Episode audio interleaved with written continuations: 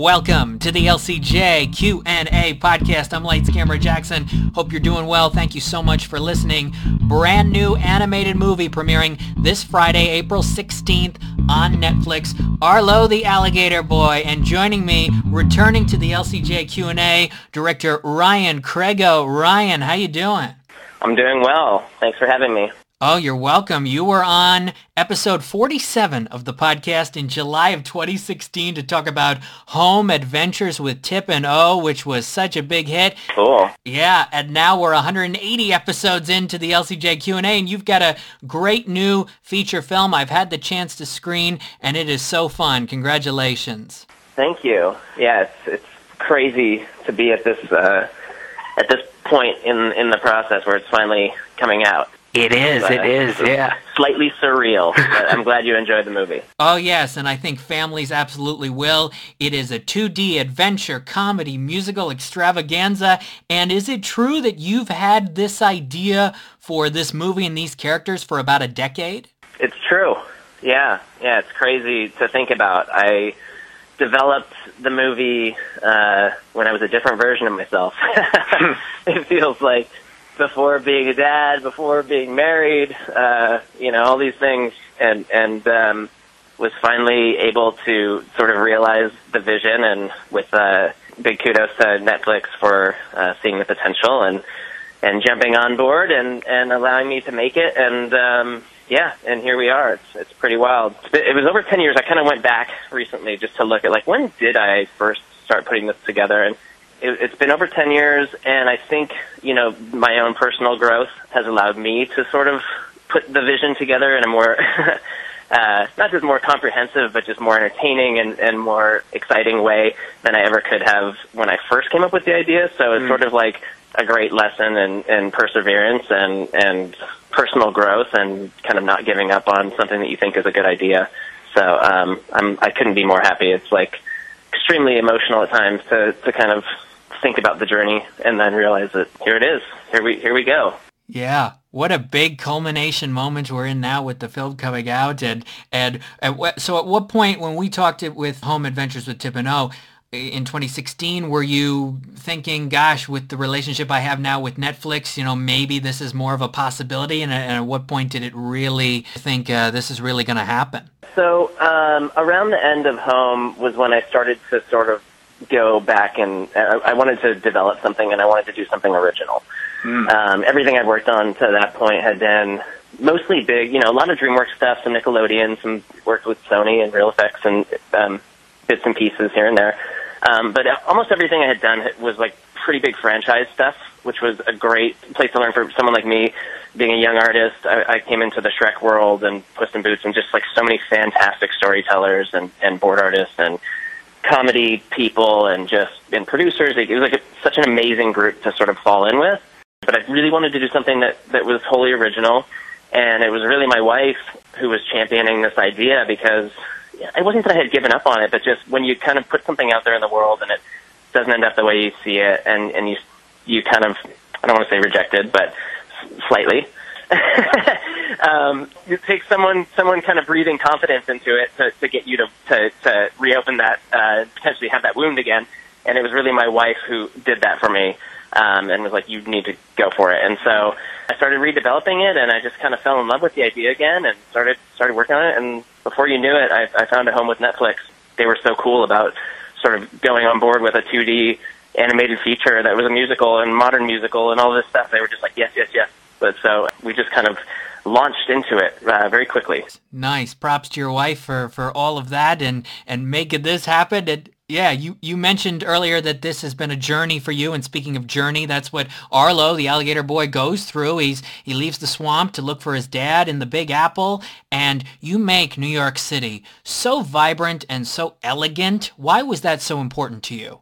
I love New York. I love the city. I'm I'm actually from the Bay Area, and it's so funny because I I realized while I was doing this, I'm like I've never done like San Francisco is the place that has like absolutely has my heart, and it's like I, I'm afraid to touch that city. Mm. I think just because I love New York. I love everything from from grit to polish of that city. It's just such a it's like fascinating to me how much exists in such a small area it's a city you really like truly look up to. It feels aspirational, and I think for um, a character like Arlo who has never seen the world before to be thrown into a place like this, it, it just felt like a really a really neat place for him to end up. And and I think also because his journey unfolds in a way where he starts in the swamp where it's literally him and one other person he's lived with for the first 16 years of his life. And then it starts to unfold into a small town, and then he starts to meet more people, and then he eventually gets to this place where you've got this big city where New York is so eclectic that it, in a way he kind of washes into it, and then it's like it, it's really a story about your identity, and so in in a way it's like it adds an interesting twist to the story where he's he's kind of like washed into this place that's full of people, and now it's not he doesn't like necessarily stick out like a sore thumb, but he has to kind of really then define himself in this place, and it just felt like a the right place for him to to go. So I kind of mapped out the journey early on from uh, the Louisiana Bayou and what that would look like and taking the train and how you would get there. And, it, and I had planned to do the whole thing before this darn pandemic, but maybe one day I will. I'll, I'll go relive that journey. It'll be fun. I live about two and a half hours north of New York City, so uh, before the pandemic, went went down there very often to uh, movies and screenings and shows. And you're right about it being an aspirational city, and you're right about the whole grit to polish. I, I can attest to that big New York City, uh, but it's it's presented so well. There's a portion of the movie uh, later on that's all about the Met Gala, and I was as it was uh, becoming a story element. I was wondering, all right, how is how is this all going to look? And there's so much fashion and uh, the interior design of it. Definitely wouldn't have wouldn't have been even close without our art director Israel Sanchez and his team. He came on early with me, really helped design and define the look of the world and he brought on some artists that were just so in tune with, and, and I think some that were um, had lived in New York and had lived and breathed that that lifestyle to some degree. Probably not the Met Gala, but had been you know tangentially around all of that. And mm. so I, I was always surprised uh, with how well they captured those those elements. Actually, in in sort of the later phase of the movie as we were really plussing and pushing ourselves to get it right and, and to go deeper, that's when a lot of the costuming came out and when we really just like we had some some incidentals in there that just felt like eh, they weren't far enough. Like we really wanted it to be exciting. We really wanted you to kind of like turn your head and go like or freeze frame and go, what is that character wearing? Mm. So they really, you know, they they put a lot into it, and that was kind of like a second wave or like a last wave, almost like almost like in retakes where we were really then plussing and plussing and plussing. Um, so I'm glad that that came together. Um, I think it was a really fun place to have the climax of the of the film, just because it is such a wild scene, and, and our characters, who are also unique in their own light, feel like they kind of again blend into that to that world a little bit. The details really come across, and at the center of this movie, you have this very special relationship between Arlo and Birdie that is sweet and very delicate. Was this the most difficult element for you to make sure you got right because of the delicacy of it?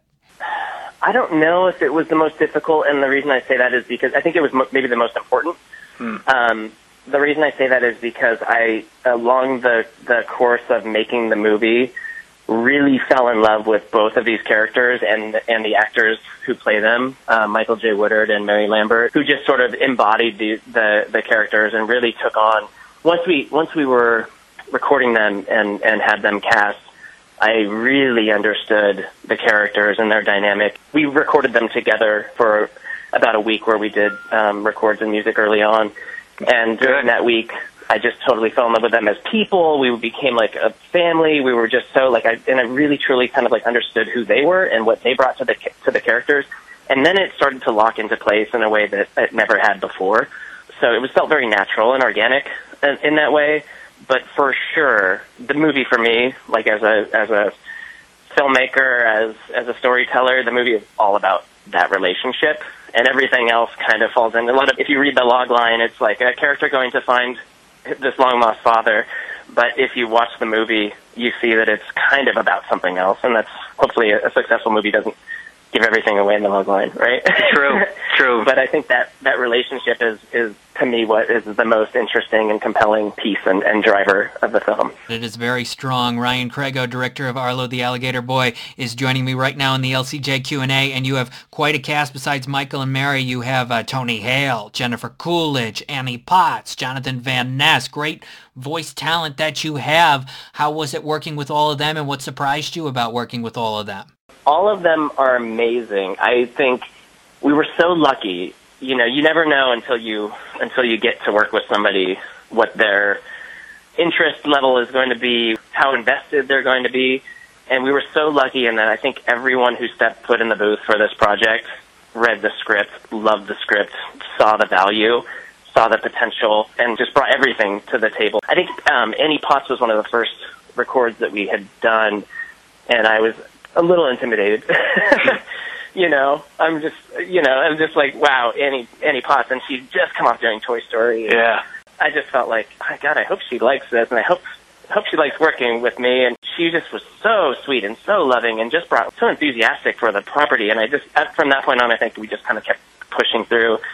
Some of the really cool surprises, working with Flea from the Red Hot Chili Peppers, mm. um, a group who just like, you know, kind of defined my youth and to to be standing across the room from someone like that, and for for him to say like he he told me at one point, you know, this movie has such a sweet soul to it, and he was so clear that he was invested in it, and I was like, wow, I did something that Flea likes. that's really neat. Like that's whatever happens from this point on, like that. I I feel like I nailed it. So that was cool, and uh, everyone always wants to know Jonathan Van Ness. He is actually that that guy. Like he is. it's such such an entertaining and bright and brilliant person, and he gives it everything. Like, and a lot of the um, the actors, Jennifer Coolidge included, Tony Hale and Brett Gelman, a lot of ad libbing in the movie, and a lot of just like turning them loose, letting them discover their characters, and allowing them to perform and make decisions, and um, you know, finding some of the funnier bits in the editing room after the records. So, um, so that was really cool too. But yeah, I, I, I love the cast. I think every choice I'm so happy with. There's not one one character who I can see being cast, played by anyone else at this point. It's such a solid group.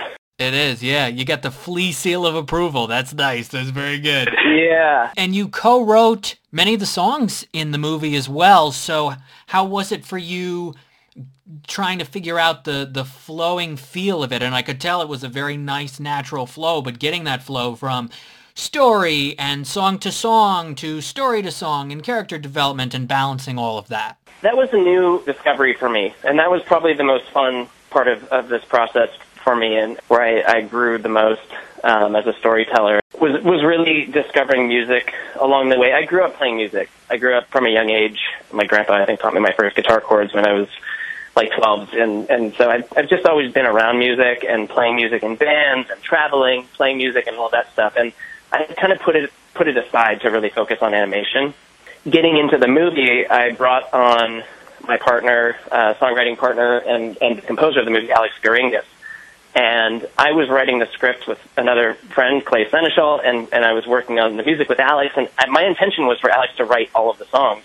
As we got into the process, it just became so clear, you know, like because I was so in touch with the story and the characters and the motivation, you know, Alex was the one who was like, "You you have to be here. mm-hmm. You have to be here when when we're writing. You have to be, you know, I want you to write these songs with me.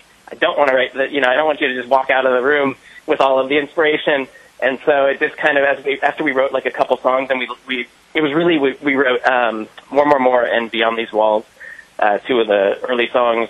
And I think when we when we wrote Beyond These Walls together, it was like a okay, this is this is going to work. This is our relationship. Like we're we're writing these songs now. So yeah, we wrote every single song. We a lot of my schedule was was just breaking off um, days to you know between writing to go work on music and then bounce back to writing and kind of I had to create that process as I was going along. I didn't I've never done it before. I mean to the point where I was like at one point googling like how do you write a musical.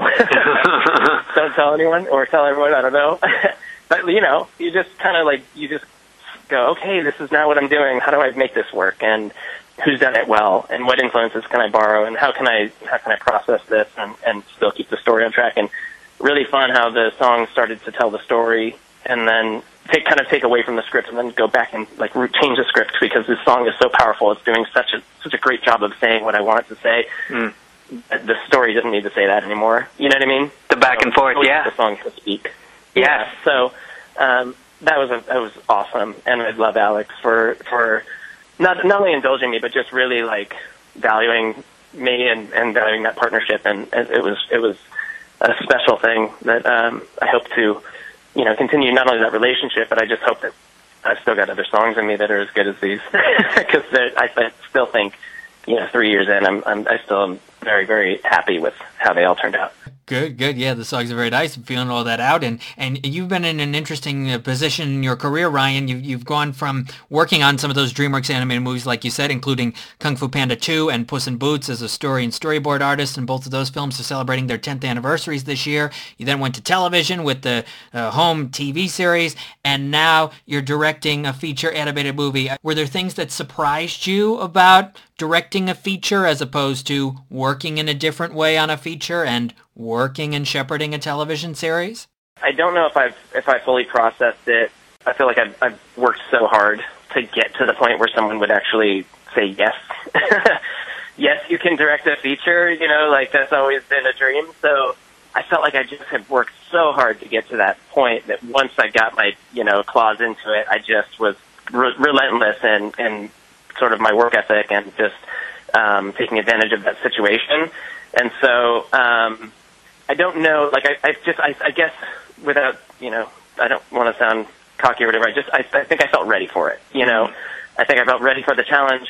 And so then it was just a matter of like, how do I how do I make this happen? And I think that um, all of the TV training was really great because we didn't have like the same resources that you would have if you were making Shrek four or whatever. Mm-hmm. Um, we were definitely on a much you know shorter time frame and, and smaller budget, and and but but working in TV, you get used to that. You get used to sort of those limitations, and so I really felt like um, I was able to take a lot of my TV training, pair that with with you know making features that I a lot of the stuff I had learned when I was younger, and then also bring in a lot of storyboard artists and a lot of our um, a lot of our team were TV board artists who had never worked on a feature before, which was great because they just got in the trenches and just started just started going. Um, and I don't, and I think the schedules in TV are, tend to be a little more like push, push, push. So um, so we were able to really get a lot of the movie up in the, in the first couple months, and then sit back and then analyze and then and talk about it and educate each other and, and discover the story together. So. Um, it was a really cool process. I I loved it. I loved the team that we had, and and I felt at this point in my career, it just felt like a great thing to be able to sort of merge these two worlds, kind of merge the the two ideas of um, you know what a TV pipeline and what a feature pipeline is. And Netflix is blending uh, all of that right now. There's so many limited series and and things like this. It, it feels like kind of maybe a lot more of this in the future for, for animation. Yeah, and th- what's great is that this is not the only time that we're going to see these characters because we've got this I Heart Arlo TV series coming soon to Netflix. 20 episodes have been ordered. I'm uh, not going to spoil how we go exactly into the stories of that because you got to watch the movie to find that out. But how has production been on the TV series bringing these characters back? It's been awesome. We actually I kind of built the schedule to roll as many artists into the series as possible. I don't know what the percentage is, but from like at least from the story crew and from the design crew, I would say about 75% of the team uh, had worked on the movie that ended up going on to the series. Nice. Um, so that was cool. So it was pretty organic to, to kind of get into. It was, a, it was obviously a different, it's a different type of um, presentation, and I think the series is um, where I always kind of say like the movie is this like adventure, this big journey of discovery, and now the series is more in like a sitcom world. It's like okay, now we now that we found each other, how do we live in a you know what's our day to day? It's a really fun way. Like it, it's so, it's so cool to kind of build out characters because um, you know in a movie, especially when there's an ensemble cast, you don't always get to explore all the characters the way that you want to. Mm. And then to have the opportunity right after that to go, what's the Marcellus story look like? What is, what is, uh, what can Brett Gelman do that we haven't done yet? and so we made him sing opera. Just a little hint, but uh, it's still musical and it's uh, it's very fun and um, it's a really it's a really cool continuation of the movie and it has a um, definitely it's a different flavor but it's still the same lovable characters so I think it'll be it'll be a, a, a neat thing for for the people who fall in love with these characters to get to then spend more time with them. Good, good. Yeah, we're all looking forward to I Heart Arlo. In the meantime, this Friday, April 16th on Netflix is the feature film, Arlo the Alligator Boy from director Ryan Crego. Ryan, congrats on the movie. Thanks for having me. Oh, you're welcome. I think this is going to be a big hit for families on Netflix this spring. Thank you so much. I appreciate it. Thanks. You're welcome. Uh, and, and, you know, again, I appreciate you taking the time and helping us get this out there. Absolutely. I'm Lights Camera Jackson. For more, go to lights-camera-jackson.com. Follow me on Twitter at LCJ Reviews and Instagram at LightsCamJackson. This has been the LCJ Q&A Podcast.